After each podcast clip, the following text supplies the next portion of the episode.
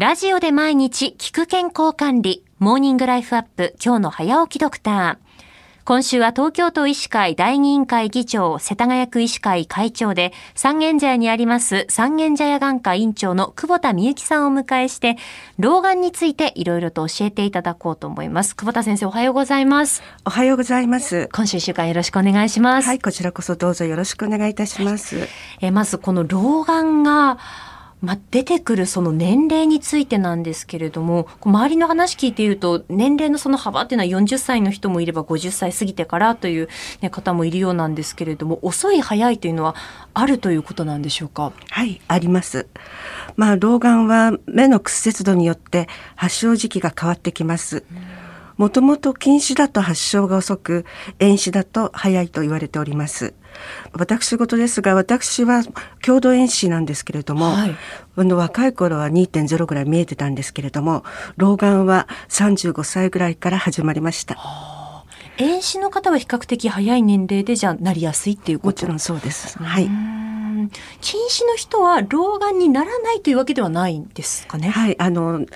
ただ眼鏡なしで近くが見える場合があるので、ええ、それを私は老眼ではないと勘違いしている人はいらっしゃいますけれども、え、もう皆さん等しく老眼は必ずやってきます。これは男女差というのはあるんでしょうか？男女差はありません。ないんですね。ないです。遺伝はいかがですか？はい、あの遺伝老眼が遺伝するというよりは例えば遠視の方の場合は遠視ってある程度は遺伝しますので、はい、そういう意味では遺伝に左右されるということはあるかもしれないです。ああの老眼になりやすいタイプ、まあ、先ほど遠視と近視の話もあったんですけれども例えばその老眼になりやすい生活習慣というのはあるんでしょうか？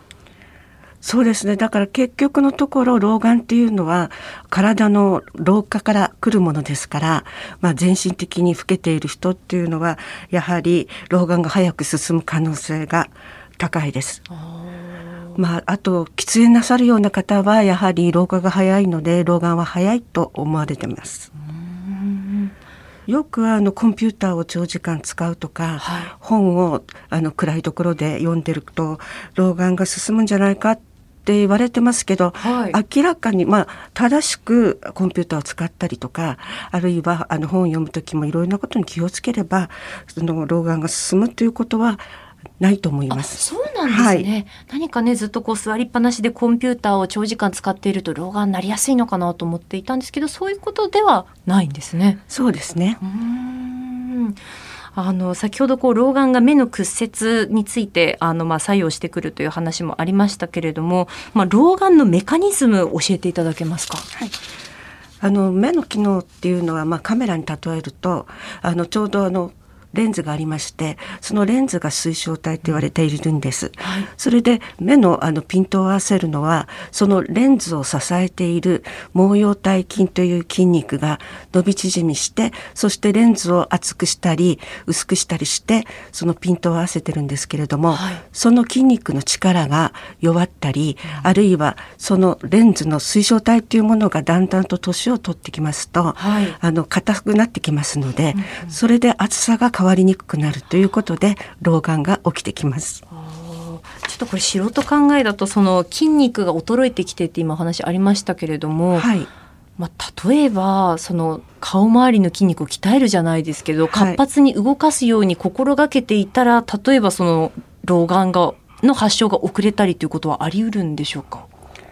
まあ、少しはあると思います。はい。だからその筋肉をちょっとこう、あの、緊張させたり、緩めたりという、そういうような訓練があるんですけれども、ええ、それをすると多少は良くなりますけれども、はい、最終的にはやはり老眼は避けられないと思ってます。ああ、そうなんですね。はい、なるほど。え明日も引き続き老眼について三軒茶屋眼科院長の久保田美幸さんに伺っていきます。先生、明日もよろしくお願いします。はい、よろしくお願いします。